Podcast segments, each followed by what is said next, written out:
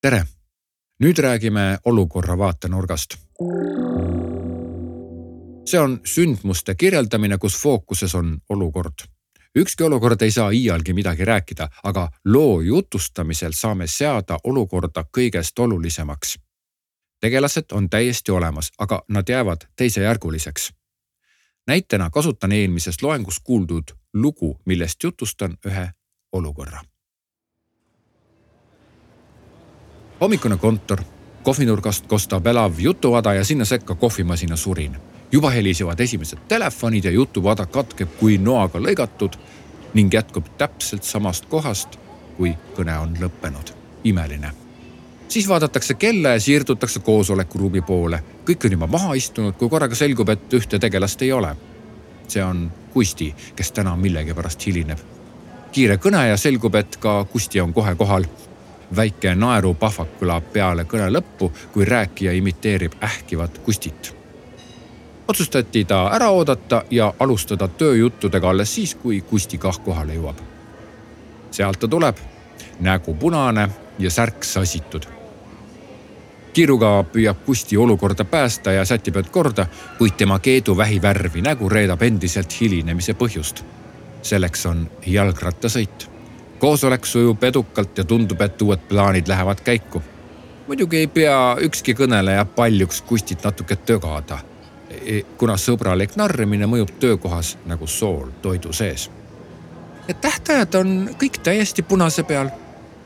Õnneks muidugi mitte nii punase kui Kusti nägu, aga ääre peal küll, kõlab naerupahvakas Mariann on tuntud oma sarkastilise huumori poolest ja keegi ei pane pahaks väikest tögamist seega mitte Kusti ei ole pea kohal, vaid olukord. Kusti on küll fookuses, kuid samamoodi on ka Mariann ja samamoodi võinuks olla ka rida teisi tegelasi. siinkohal väike nõuanne. kui jutustad lugu olukorra vaatenurgast, ära too sisse liialt tegelasi, vaid kasuta kolme-nelja. see aitab olukorda kontrolli all hoida ja loo lugejal ei lähe nimed segamini. nüüd on sinu kord proovida mina pakun välja tegevustiku ja sina kirjeldad seda olukorra vaatenurgast. on suvehommik ja Siiri on neljakümne kolme aastane pereema, kes tuli parki koeraga jalutama. koer Kaaro on suur kui vasikas ja Siiri on omakorda kleenuke naisterahvas. samasse parki tuleb ka Reino, kes on tüüakas kolmekümne kaheksa aastane mees ja tema tšilli on väikene nässakas, ilmselt mingi segu Pekingi paleekoerast või kellestki, keda pole võimalik tuvastada mingil põhjusel tekib koerte vahel uskumatult tugev tõmme. see ei ole seotud jooksuajaga, vaid puhta sõprusega.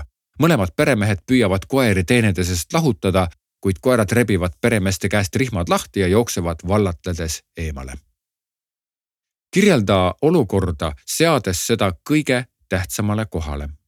panen muusika mängima ja püüa viie minutiga hakkama saada keskendu tundele, mis pargis valitseb, häältele ja pargi olustikule.